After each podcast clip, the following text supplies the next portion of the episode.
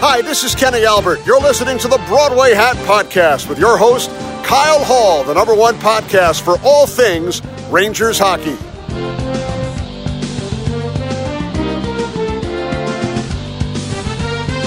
Welcome back to the Broadway Hat Podcast. I'm your host, Kyle Hall. Well, it was a very interesting first weekend. With a two game set against New York Islanders, they split the first two games of the year, but they could not have been polar opposite performances. Night Thursday night, the Rangers came out completely flat. They got beat five. I'm sorry, four nothing on home ice. Jack Johnson took a penalty two minutes into the game, which then in turn the Islanders scored a power play goal right he had a dismal display for a debut. He also had a chip in that ended up hitting the the referee, and he just made a terrible play in his own zone, which then turned to an odd man rush. The Islanders, another goal. Later in the game, he just he got beat two or three more times in the zone that Igor had to really step up and make a good play on. In game two, he saw more of a limited role. Uh, he only played about 13 minutes in game two. I mean, he was I do not think this guy is going to be the answer for the Rangers defense this year. Now, Brendan Smith, who did come in and, and played game two for a scratch Tony DeAngelo, which we'll talk about in a little bit, but he looked a lot better than Johnson did. Uh, Smith used the body. He made an excellent defensive play, then a, a long stretch pass to Panarin to lead him for a breakaway goal. I think Smith played extremely well in game two, and, and going forward, I think Smith needs to be the lineup for the Rangers. Now talking about Igor, Igor made 29 of 33 saves in game one. He let in two goals that he probably should have had, but all in all, he kept the Rangers in the game. You know, the Rangers offense could not get anything going. They were constantly on their heels. Yeah, they couldn't sustain any offensive pressure at all. He made a lot of really great saves to keep them in the game. Um, but then, you know, game two, Coach Quinn changes it up. He puts Georgiev in net. Georgiev goes out and produces a 23 save shutout. You know, he had really good positioning all game. Steve Valiquette was saying during a mission that he's really improved his positioning uh, for a guy who who's making his first start in 10 months, so it's a long layover for him. Um, but, you know, Georgiev was really solid. I think he'll be back in net against the, uh, the Devils on Tuesday night. But, you know, that's not to say that Igor is not going to be the star goalie for them. I just think that it's going to be more of a split but right now, you know, Georgiev has the hot hand going into Tuesday night, so I think they'll ride with that. The rookies looked so much better than opening night. Both of them looked, you know, uh, LaFontaine, he just, Lafreniere, he's looked a little bit hesitant in the offensive zone. Um, on Saturday night, he looked like he was really looking for a shot. He played well in the second power play unit. Um, and then for Miller, you know, Miller, you know, he actually also had a turnover led to a goal for the Islanders in game one. Um, you know, again, looked a little hesitant, but game two uh, looked like he was playing a lot more confidence. He made a few offensive zone rushes, uh, which we didn't see in game one. And again, he also was looking for a shot. So, you know, all positive things from the rookies after their first two games. Uh, and then for the rest of the defense, you know, Adam Fox, uh, he just looks like a stud in his second year. He's now getting penalty killing time. Um, you know, he's looked way more confident in the defensive zone than he did last year. From an offensive standpoint, with DeAngelo scratched uh, for game two. He took over the first power play, uh, first um, power play unit, and I mean he did so well as quarterback. He's constantly looking for the pass, but also has a great shot. And he can really, he's really good at getting deflections off a shot too. So with Kreider in front, you know they had one that just missed, uh, but Fox, I mean he just he's such a standout player that you know the Rangers really have a really good young player there. Then also looking at Trouba, Trouba's been the Rangers' best player consistently for the first two games. Um, not only the defensive zone, but the offensive zone. He's got such a heavy shot. He filled in on the second power play unit um, in game two, and he, I mean, always looking to shoot, which is always encouraging for any Ranger fan on a power play. But uh, he had about three. I think he had three shots on net in game two. Game one, he had one unfortunate where one unfortunate play where Anders Lee just got inside him and had a tipping goal. Um, but other than that, I mean, Trouba played. He was by far the Rangers' best player in Game One. Now looking ahead to Tony DeAngelo, um, you know what's going to happen with him next.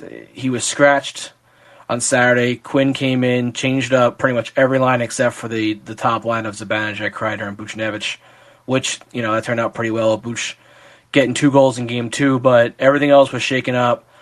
Uh, Lafreniere moved up to the second line. Kakko was demoted.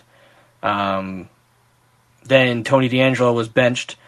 DeAngelo skated with a taxi squad on Saturday during practice. So he didn't even practice with the the main team, which is kind of a it's definitely a strong statement from Quinn uh, to DeAngelo, But you know, there's been a lot of turmoil around him. You know, he's got the Trump the Trump support or you know the Trump support and uh, his social media presence, which is I don't think it impacts your hockey game, but I think it impacts the locker room. Um, I don't think DeAngelo was the reason the Rangers lost game one. Uh, he had a very boneheaded double minor that he took to start the third period off. You know, I don't I don't think Rangers really didn't have any momentum going into the third period. So, you know, yeah, you go on the power penalty kill for the first four minutes of the period was not an ideal situation for the Rangers, but I don't think that warranted, you know, him losing the game for them. But going forward, I if DeAngelo's not going to be part of their plans, I, I think, you know, he's only a two year deal right now. Uh, they can move him. I don't know what the Rangers will look for if they want to get a defenseman back for him or turn it into a center or another forward, but I just he's too good to leave in the press box right now. So either I think you got to get rid of him or you have to play him because you have Jack Johnson on the ice, who is, you know, like I said, he he was okay in a limited role last game, but he is not the answer on defense. He is he's a seventh defenseman, and right now he game one he brought the same the same thing you saw in Pittsburgh with him last year, with him just giving up odd odd chances and him just not being able to clear the puck was the same Jack Johnson we saw in game one. But going forward, I think if DeAngelo's in the lineup, you have to keep Smith in the lineup, and then you got to drop Johnson out. I think that's just the best defensive unit the Rangers can put in the ice right now. Now looking at Kakko, so he was the demoted to the third line, um, and and Coach Quinn said it was not because of him; it was just kind of how it, things shook out, and you know, a lot of other writers have said you know, he's 19 years old. He was the easiest one to to make the adjustment to. And not for anything, I think actually turned out. You know, Kakko scored a goal on a great play by Chytil and and DiGiuseppe in the offense. And the sorry, um, right on the blue line, and they made a great passing play, and Kakko rifled one in for the fourth goal for the Rangers. But he's also got kicked off the second power play unit, which you know for Brendan Lemieux, I I don't know how Lemieux is going to do in the second power play unit. He really didn't show anything this game. I understand that he's more of a grinder in front of the net, so it kind of gives the same Kreider feel to the second unit. But I mean, you have to have Kakko on the ice on the second. I mean, he's such a better offensive threat than Lemieux is, and Lafreniere is such a good passer that I just think that it'd be so much more beneficial for him to be out there. And again, also Filipino, why is he not on the second power play unit? You know, I know Brett Howden had a strong camp, and has looked okay in the first couple games, but you know Chytil is by far the better offensive player than Howden. So to have Chytil and Kakko both sitting on the bench in the second play, second unit, uh, it's just an interesting move by Quinn. Well, I mean, we'll see. We'll see if that works out, if that's going to stick, or if that's just something that he was tinkering with for game two because he was switching up all the lines. Another big adjustment the Rangers made in game two was staying disciplined and staying on the penalty box in game one, they spent 18 minutes in the penalty box. They had nine penalties. You know, anytime you're killing off game, the more time penalty killed, the more time Artemi Panarin's on the bench. And he only played 17 minutes in game one because of all the penalty killing. You know, that's the winning formula against the Rangers right there. Anytime you can keep Panarin, uh, you know, that's not in your offensive zone it's going to be successful the other team. Uh, you know, game two, Panarin played 22 minutes. The Rangers only took four penalties. You know, so it was a huge difference. Obviously, Panarin had two goals in game two.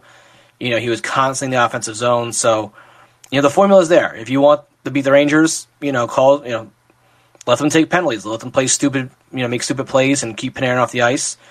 From a penalty killing standpoint, you know, the only positive has been, you know, we got to see Buchnevich all of a sudden he's a penalty killing maven. Uh, he led the Rangers in penalty killing minutes in game two. You know, in in uh, training camp, Coach Quinn said that he wants to see new forwards step up and um, and come on the unit. And uh, right now, Buchnevich has stepped up, and Chris Kreider has stepped up. I think using Kreider's speed on the penalty killing unit could be a huge asset.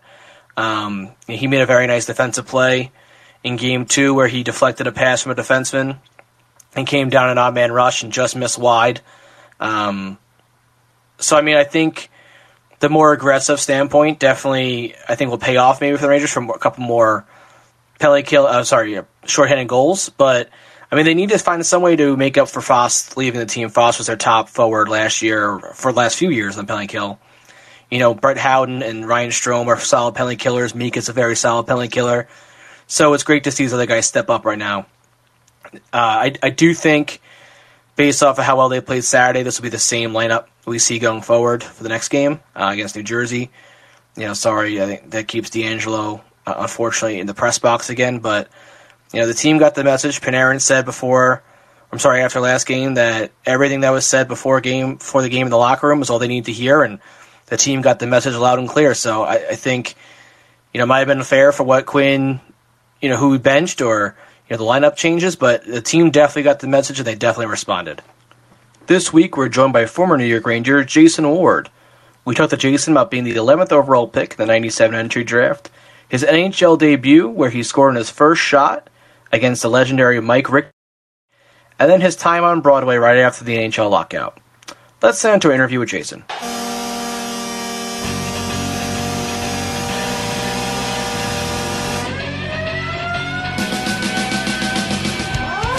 We are joined today by the 11th overall selection in the 1997 entry draft, former AHL MVP and former Ranger, Jason Ward. Thanks for joining us. Oh, thanks for having me. So, 11th overall pick, pretty high. How was that draft night? Uh, it was pretty crazy. I was lucky enough. Uh, I got to go to uh, the year before. I was in St. Louis to, to have the experience uh, through New, Newport Sport, who was my agent at the time. Uh, they just wanted me to get a feel for the experience and everything. So I got to go the year before and enjoy it. Uh, and then the year of my draft was, uh, you know, a lot of meetings and things like, uh, you know, getting drafted by the the Habs was, uh, you know, a dream come true. you know, being from a long life of Leaf fans, it was a little harder day on my dad.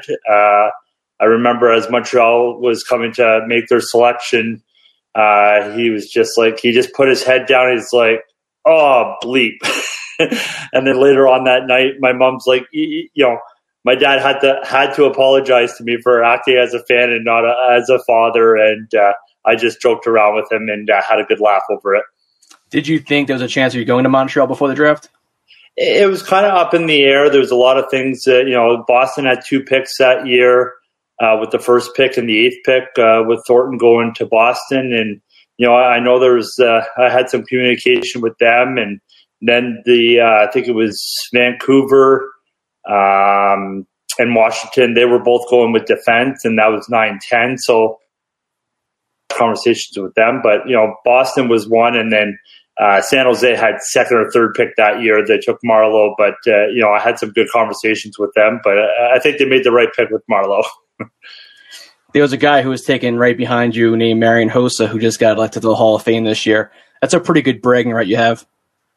Well, I don't know if it's a bragging right. Uh, it's one of those things. Uh, you know, I, I, you know, he's one of those guys that you know. I mean, obviously he's a Hall of Famer. He's a you know a heck of a player and things like that. It took a lot of abuse in Montreal over the years. Uh, you know that they had me instead of him, but uh, no, it's one of those things that yeah, you know, I, I, don't look at it as as bragging rights. Uh, you know, I mean, he had a great career, and just uh, you know, I look back at that draft with the the players that played and the amount of games they played. Uh, you know, it's just nice to uh, to have that opportunity. And then you played in two World Juniors for Canada. Uh, one year, you guys made to the gold medal game, and, and unfortunately lost to Russia. What was what were those experiences like? it, was pretty crazy. You know what I mean? The first one was in Finland, so it was overseas, and my second one was in Canada, in Winnipeg, and uh, you know, you always watch TV and you see the whiteouts, and you know, it, it just it sounds crazy and looks crazy. Uh, and then you're a part of one, and it's phenomenal. Like the the chills that you get, you know, number one playing for your country, and then in front in front of the fans uh, with a whiteout was just uh, a truly unbelievable experience. And uh, we definitely got outplayed by the Russians in the final. But uh, I remember we scored with about three minutes left. Uh, I think it was Bryan Allen that scored the uh, game tying goal, and they were out shooting us probably 35 to 15. And we ended up tying it up, and we thought we really had a chance to win at home. And you know, Luongo was just unbelievable for us in net, and uh, unfortunately, uh, they just uh, they got that one more goal than we did. So, what was that trip out to Finland like? Any good stories from there? Uh, Finland was a pretty cool experience. You know what I mean? Uh, uh, we obviously didn't do well as a team. it was a tough year for Canada that year, uh, to say the least. But uh, you know, it, it's I would say the the funnest part about that is just getting to spend time with with the guys and we were uh, lucky enough. Uh, we got followed around uh, with video camera. so I was in charge of videoing the players and things like that. So there's some pretty comical, uh, you know, events that happened. Uh, you know, the boys love to have fun in the in the uh, the hotels, playing jokes on each other and stuff like that. But it, it, was nice, you know, just to to spend a lot of time with a lot of different players. And both those years you played with Luongo, what was he like on and off the ice? Oh, he's just you know he's one of those guys. He's uh, he's a true hockey player. He he lives and breathes it. But you know he has so much respect for everybody around him. Uh, you know that total team guy. He's willing to do whatever it takes uh, for everybody around to make them better. Uh, you know I can't say enough about him as a person and as a player. Now having that uh, the World Juniors in Winnipeg, and you were saying the sold out crowd. What was that just general city feel like as you know Team Canada was doing well there? It, it was awesome. You know what I mean? Uh, you know, I was lucky enough to, to play in Montreal, and you know, you get crazy fans there, especially in playoffs. And it was the same type of atmosphere in Winnipeg. You know, just having you know so many fans, and you know, the you know, we're obviously we had a terrible year the year before, so that year you know, with us playing well and, and getting to the finals, uh, there was a lot of excitement, and every day was a new day. And every time you walk out, you know, people are excited for uh, for the team. And uh, like I said, it's just that one goal away from uh, a dream come true. And how competitive those training camps going into the to the World Juniors? Uh, it's a dogfight. You know what I mean? We we all know we're we're all fighting for jobs. Uh, even though uh, I was on the team the year before, I knew I had to fight for my job. And, uh, you know, some guys uh, really come out and surprise guys, and some guys disappoint. And, uh, you know, it's, uh, it's a tough experience because as a player, you have two weeks to show. You know, they have a, kind of preset what they think of you, and then you've got like two weeks to show them what you can do. And, uh, you know, I, I love those type of pressure situations. Uh, you know, I think that's where I thrive as a player, and that's why I've had lots of success. Uh, but it's uh, it's tough on the, the mind, body, and everything. Now you broke into the NHL in uh, 1999, and your first game is at MSG. First shot, first goal, first everything against Mike Richter. How was that? Uh, it was just. I remember getting the phone call. Uh, I was at my rookie party in the AHL, and they're like, "You're just getting called up." I'm like, "Okay, well, this is for sure a prank because I know it's rookie night."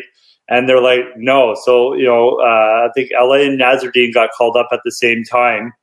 And he's like, you know, you're driving, so you got to go home and get some rest. I'm like, are you serious? He's like, I'm serious. So uh, I ended up doing the drive to Montreal, you know, calling my parents, letting them know that uh, I'm going to get an opportunity to play, and it being in New York City. So I flew my parents down to the game.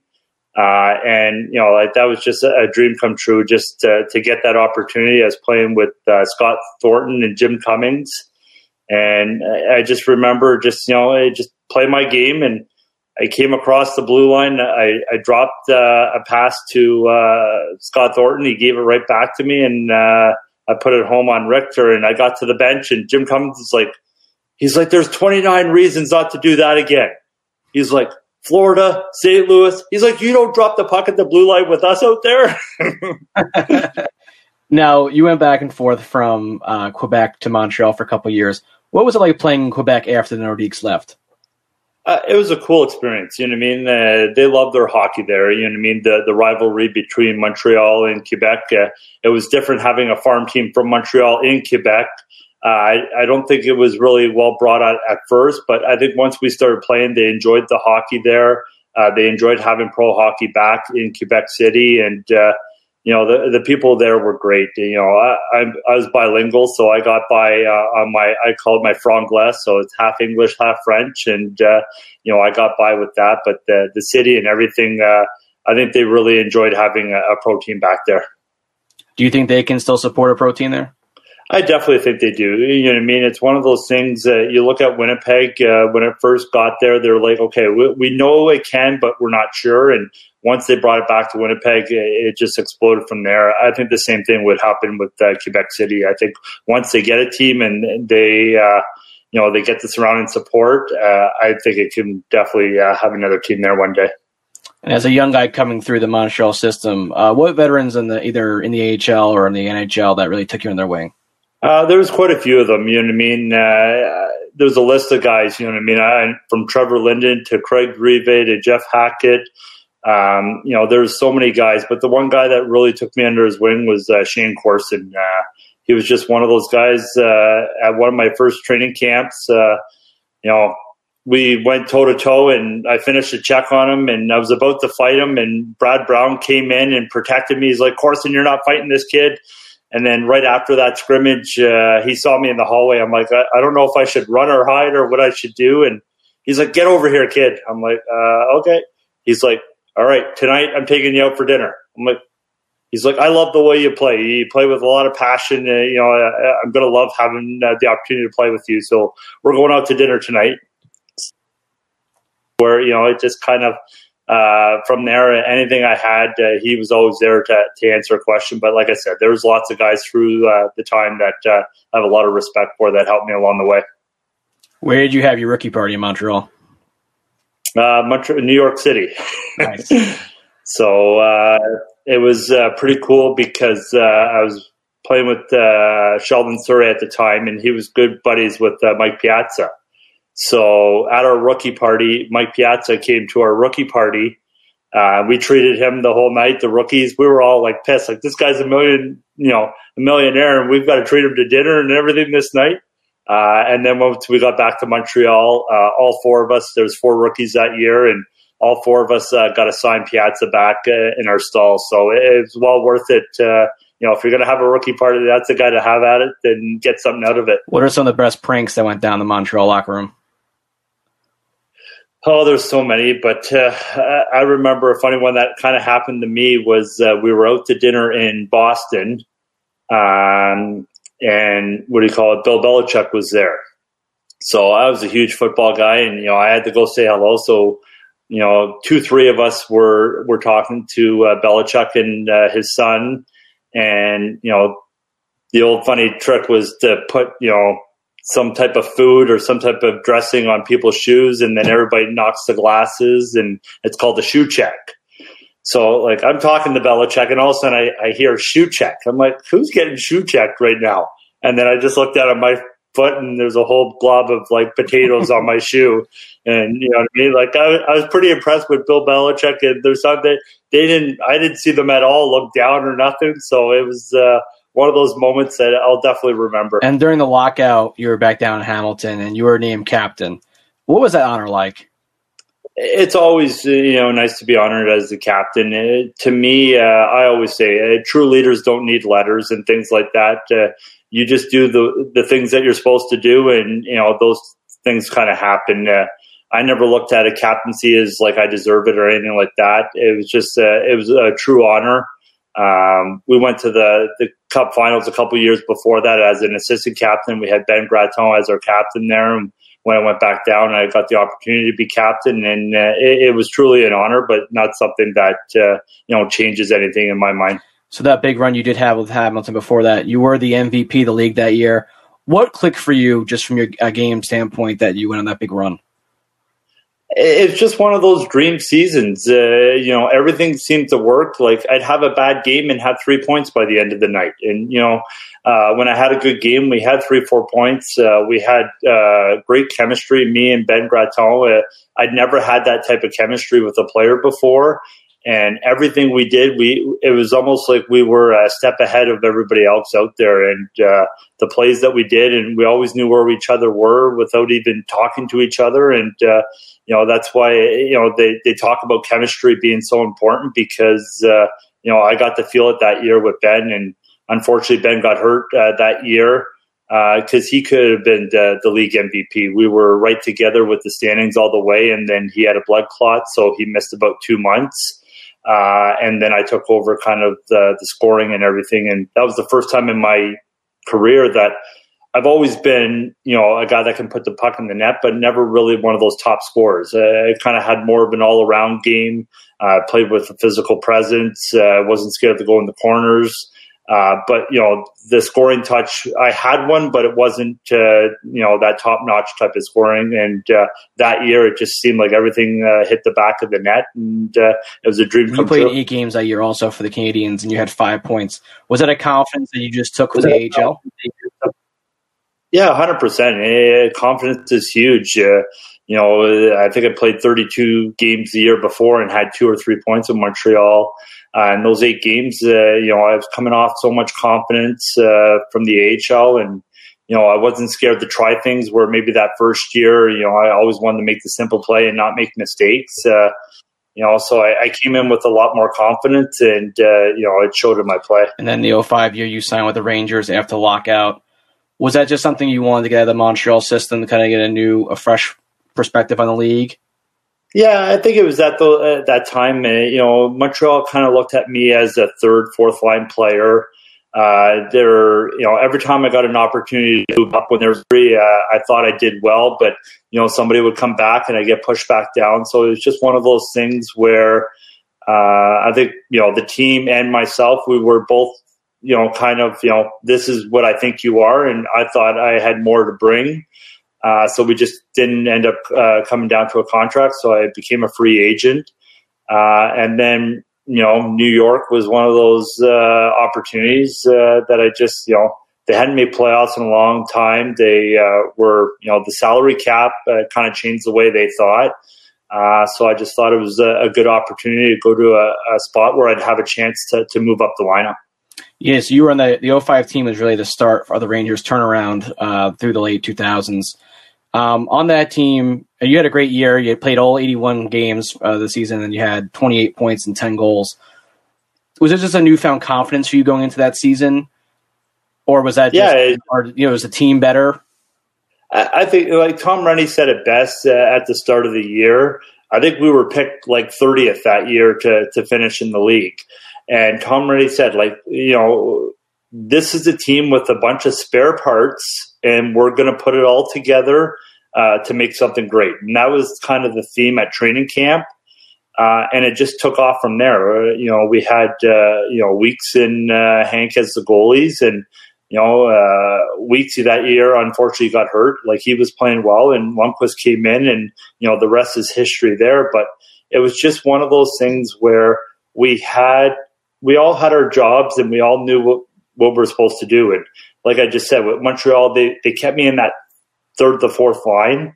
And the Rangers kind of put me in that third line, but you know, I was a top PK guy. You know, they gave me a lot of value. And, you know, I don't look at it so much as being in the top six at that time. It was the value that they gave me. And, you know, me and Blair Betts were the go to PK guys. And Yags and Straka and those guys were the go to power play guys. And everybody had their role and everything came together. And, uh, you know, unfortunately in playoffs it didn't come together, but uh, you know that year was, uh, like you said, it was a, a, good starting point for the Rangers uh, for the years to come. So you talked about you and Blair Betts were the, the top PK unit, and you guys had were one of the top units in the AHL in general. What goes into having a, a very good power power kill uh, in the AHL? It's just one of those things. Like, obviously, it started with Perry Pearn's with the strategy you know, we wanted to force teams to dump pucks in so they didn't carry it in. So, you know, and it wasn't just Blair and I. Obviously, you know, your best PKer is your goalie. So with Weekes and uh, Hank being in net, uh, you know, they make the extra 15, 20 saves a year. Uh, that's the difference with your PK being in the top five and the bottom five. Uh, so it was just one of those things where, again, like I said with Chris Pratt that chemistry, it was the same thing with Blair on the PK. Uh, you know, when he was forcing, I knew where the puck was going to go. When he was forcing, you know, I knew where to go. So we just had a good read, and you know, neither one of us was scared to block shots and be in shooting lanes, and uh, that's another big component for the PK. And Jagr had the best offensive season in Ranger history that year. What was it like playing with an all-time legend like him?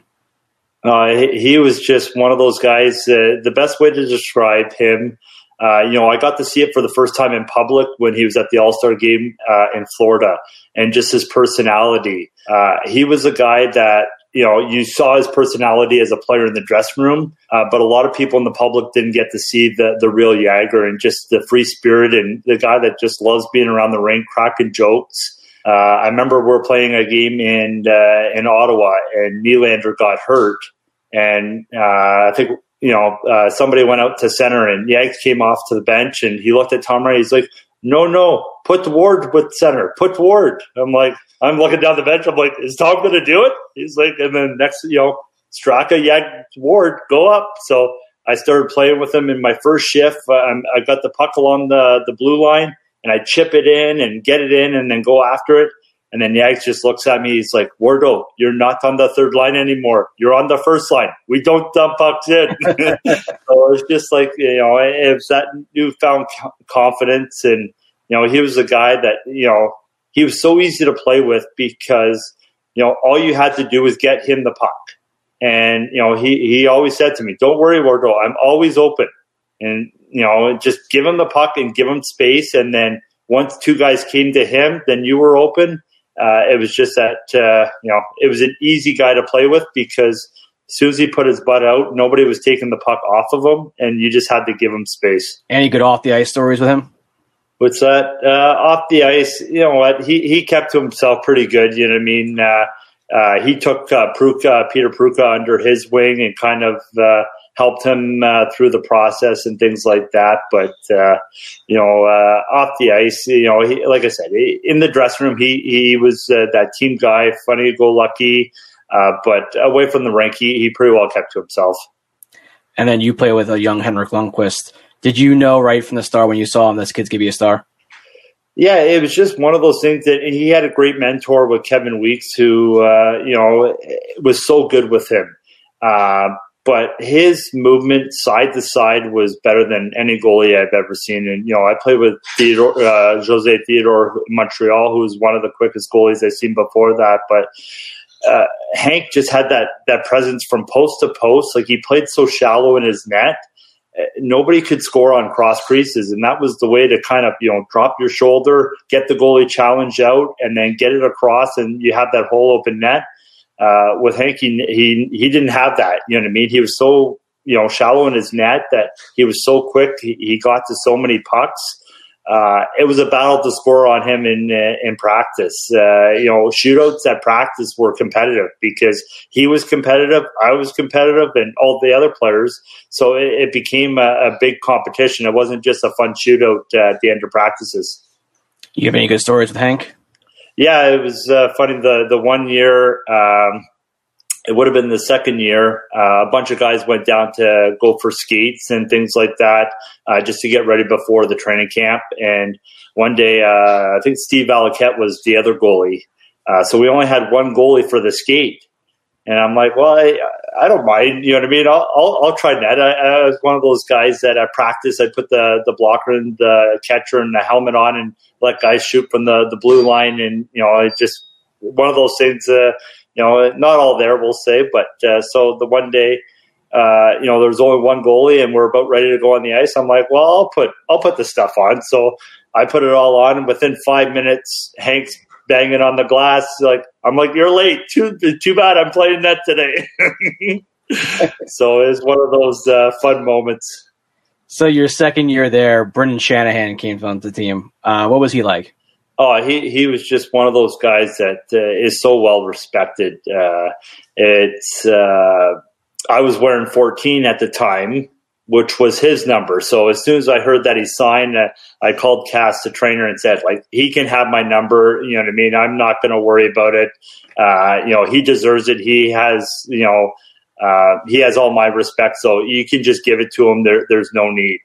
And, uh, you know, then I heard a rumor is like, oh, eh, you know, okay, Wardle, I'll, give you uh, a Rolex. So, eh, you know, I never got the Rolex. And then, you know, years later, uh, we were uh, I was with the Brampton uh, Battalion coaching in the OHL, and Shanahan was working for the league at the time, and we our team did kind of the All Star. I'm like Shanahan, where's uh, that Rolex? He's like, oh, it, it must be still stuck in the mail. So on that team, uh, who are the pranksters in the locker room? I'd say probably Kasparaitis was the the biggest one. Uh, you know, every every day was uh, you know him trying to pull some type of prank, uh, and the other one would probably be like a, a Matt Cullen. Those two guys uh, always seem uh, to want to do something, and the other one that I'm thinking of now is Ryan Hollweg. He, uh, you know, they're always trying to do something to, to, to you know entertain. We'll say.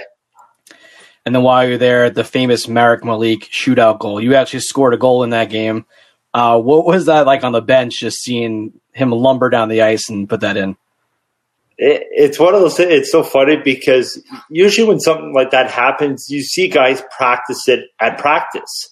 But in all the years, I never really seen him even practice that. So I don't know when he was doing it or something. But you know, it, it was just one of those moments. Uh, you know, the other moment that people forget uh, during that shootout is, uh, you know, Jason Strudwick scoring to keep the shootout going. And, you know, for a guy like that, that's just, you know what I mean, definitely not known as a goal scorer in any sense, uh, but uh, just one of those guys. And with him scoring, that just all excited. And when you know, Marek put that one in. It was one of those things that like everybody was so shocked. It, you know, it was just it was a great way to end that. That's for sure.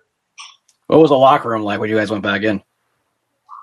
Well, I you know it's uh, you know our song after every game was "Sweet Caroline" and that was definitely going a long time after that game. There was a lot of excitement for a long time, that's for sure. Now, looking back on your Ranger career, what are some of the best moments that stick out to you now? Uh, you know what I mean? Just you know, playing on a, a, top team in Montreal, we never really had uh, you know a playoff type of team. Um, so you know, it was one of those things where uh, I think in all the years in Montreal, we made the playoffs once, and we had a good run the the one year.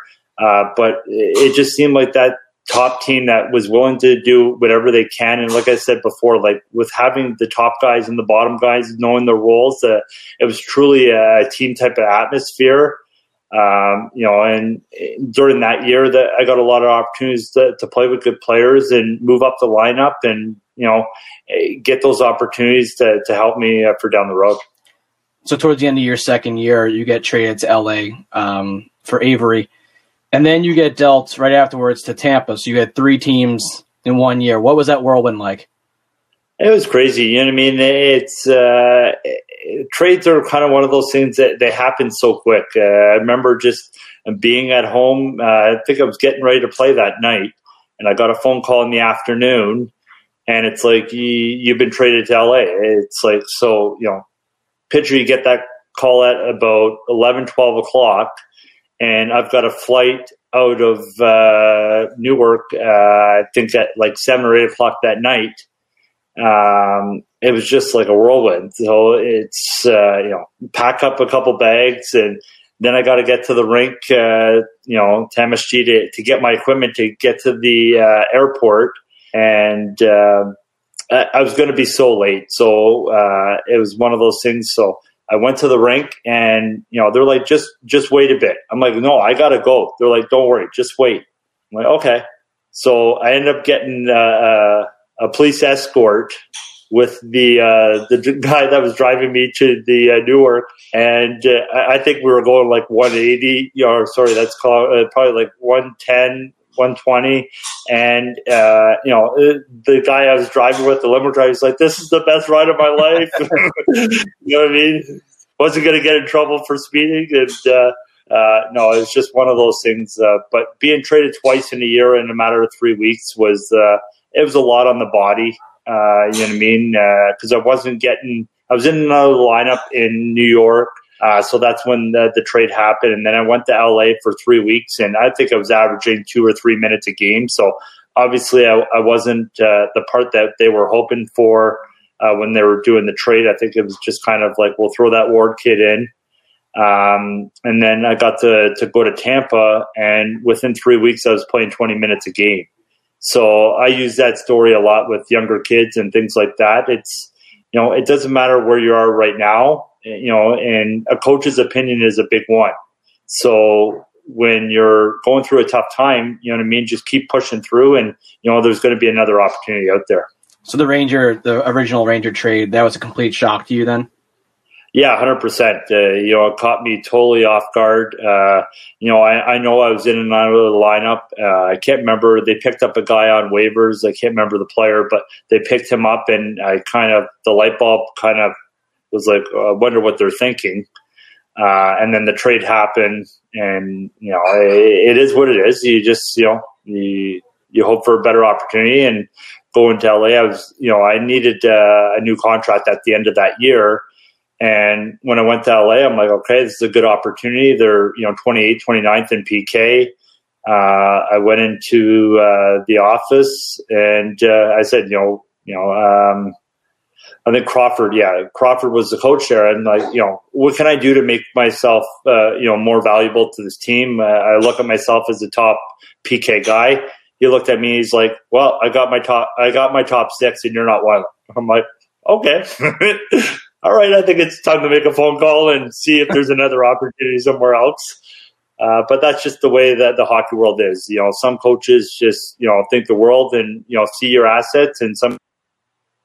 So it's uh, you know just keep fighting through those times.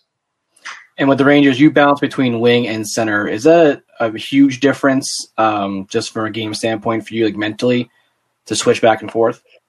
yes and no. I, I, always found the transition easy. I could go left wing, right wing, center, uh, and make the adjustments. I know a lot of players have a hard time with the adjustment. Uh, but for me, it's uh, I was comfortable playing down low, and a lot of wingers aren't comfortable playing down low in the D zone because there's a lot of responsibility with it. Uh, so it, it's easier to go from center to the wing as it is to go from wing to center because it's a lot more responsibility as a centerman. Uh, but I played both growing up all the uh, all the way through, so I was never uh, it never bothered me to play any position. You know, there is different details that go into it. Uh, like I said, with more responsibility as a centerman, but I adjusted. I didn't have a problem with that. And you talk about your time when you went down to Tampa. You immediately made an impact on the lineup on their playoff run. A guy down there, Vinny Lecavalier, was having quite the year playing with him, is he very similar to Jagr in a sense of where he can take a game over? Uh, yeah, they're they're totally different players. Uh, you know what I mean? Uh, Jagr was more that you know just puck possession and you know that big body to the net. Uh, where Vinny is more the the flash and dash, and you know obviously his one timer that year was on point. Um, he, he had so much elements to his game. You know what I mean? He was the the skill guy that he had that reach, like that kind of Mario Lemieux type of reach that he used it to his benefit all the time, just the way he used his body. Uh, but Vinny's shot from you know those top of the circles areas, you know, he was just money. Uh, and I remember uh, being on the power play with them, and you know, Vinny would tell me before the game, uh, okay, we're playing Brodeur. He's really quick getting over, so I'm going to go short side. So make sure you're on the far post when I'm doing my one timer. And I was just totally blown away that you know, a that you know what I mean. He he knew the goalies that well uh, to know where to shoot that one timer, and you know, I guess uh, that's why they score 50. Is uh, you know they have that uh, that ability to, to read and react on that. And while you're down there for the couple seasons, you had uh, John Tortorella as your coach. What's Torts like? you know, uh, Torts is one of those guys that you know to the outside uh, public, like he's just a hard ass and everything. But he's one of those guys. Uh, I found out at the end of that year, I had the uh, you know player coach meeting at the end of the year, and we just got uh, beat out by New Jersey, and I, I, think I was like minus six in the playoffs. And I had uh, to meet with him the next day, and I don't think I slept the night before. I thought he was just going to yell at me the whole time in there, and you know, so I stepped in the office and he looks at me. He's like, I, think I might have overplayed you at the end of the year. Uh, you know what I mean? Uh, you went from uh, LA not playing at all to, to playing over 20 minutes a game. Uh, he's like, I love what you bring to the team. You know, I know you're up for contract. You know, if you need any help, let me know. Uh, but you know, I'm uh, I'm here just to help you through this process, just because I want you here next year. But you know, know the opportunity that you got, and don't ask for uh, you know, don't over ask for what your asking price is. So it was kind of funny to to see that side of them. um, because you know you're just used to the yelling and the screaming every practice, every game, and things like that. So it was nice to see that other side after the uh, the end of the year. And after that season, you were a free agent. You re-signed with Tampa. Were there a lot of teams looking into you after that? Uh, yes and no. That there wasn't. Uh, you know, I wanted to stay in t- Tampa. That that was my goal. Um, it was one of those things where you know I have loyalty. You know, that's a big part of my personality is loyalty, and they gave me that opportunity.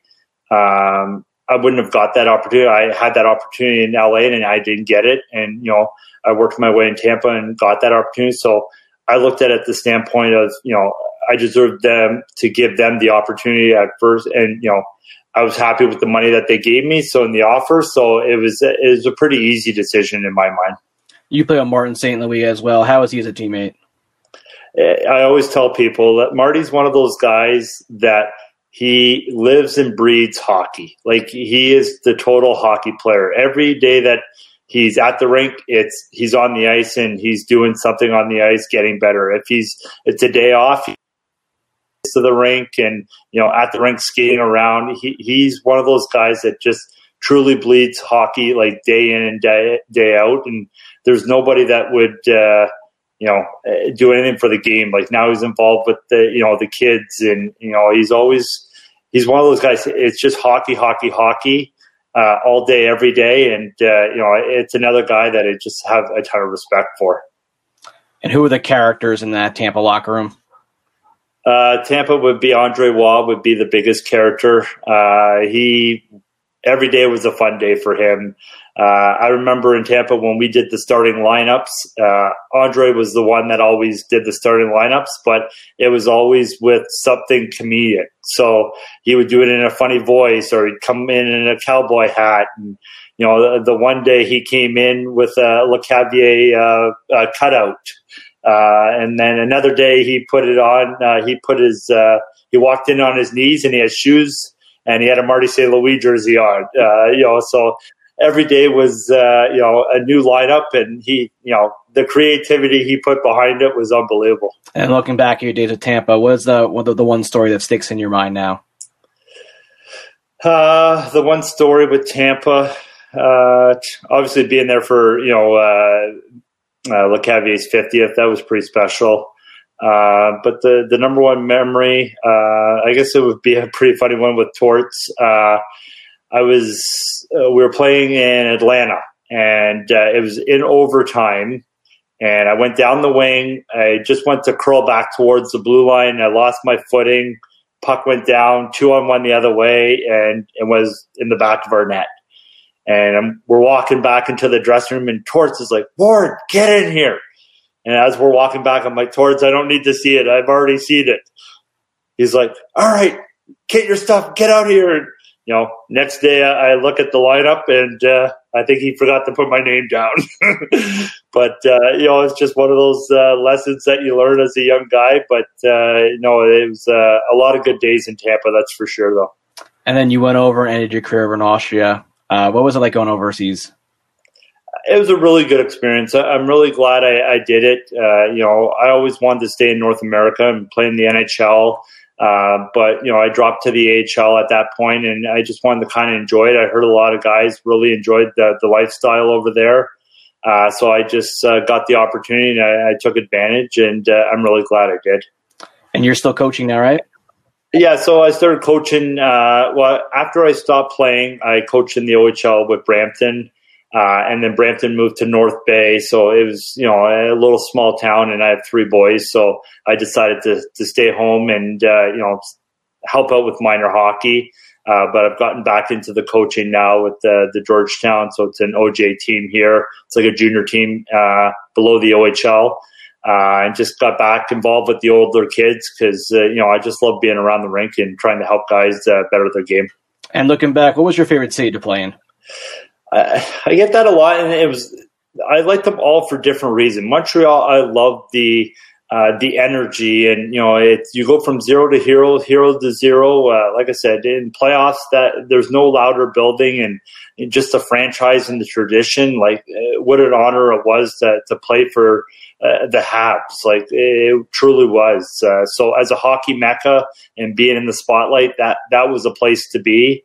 Uh, in New York, uh, there's no other place that, that makes you feel famous. You know what I mean? I, I remember doing an event uh, with New York and doing the red carpet and doing the limo ride and all those type of things. That you know, it, it's truly uh, like a place that you, there's no other. And you know, within three blocks of the rink, you know, people don't know or care who you are because they see so many celebrities. Where in Montreal, you know, I had a bum on the street recognize me. So you know what I mean. It just uh, it was nice to walk around New York and, and not being bothered sometimes uh, like that. And uh, you know, Tampa obviously for you know the the weather. You know what I mean. Just not having winter jackets and you know that a day off in Tampa was a real day off. You're on the golf course, you're on the water, you you know took the kids to Disney. Like it, it was a true day off.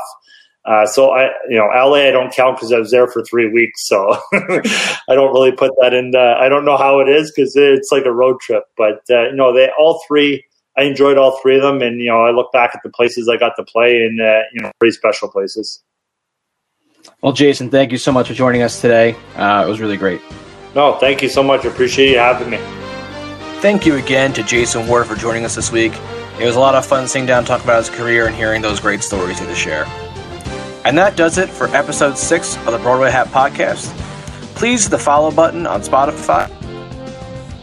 Follow me on Twitter for all New York Ranger updates at KHallNY. And also, please follow the Broadway Hat Podcast Instagram account to be notified when new episodes come out. Thanks for listening. Bye.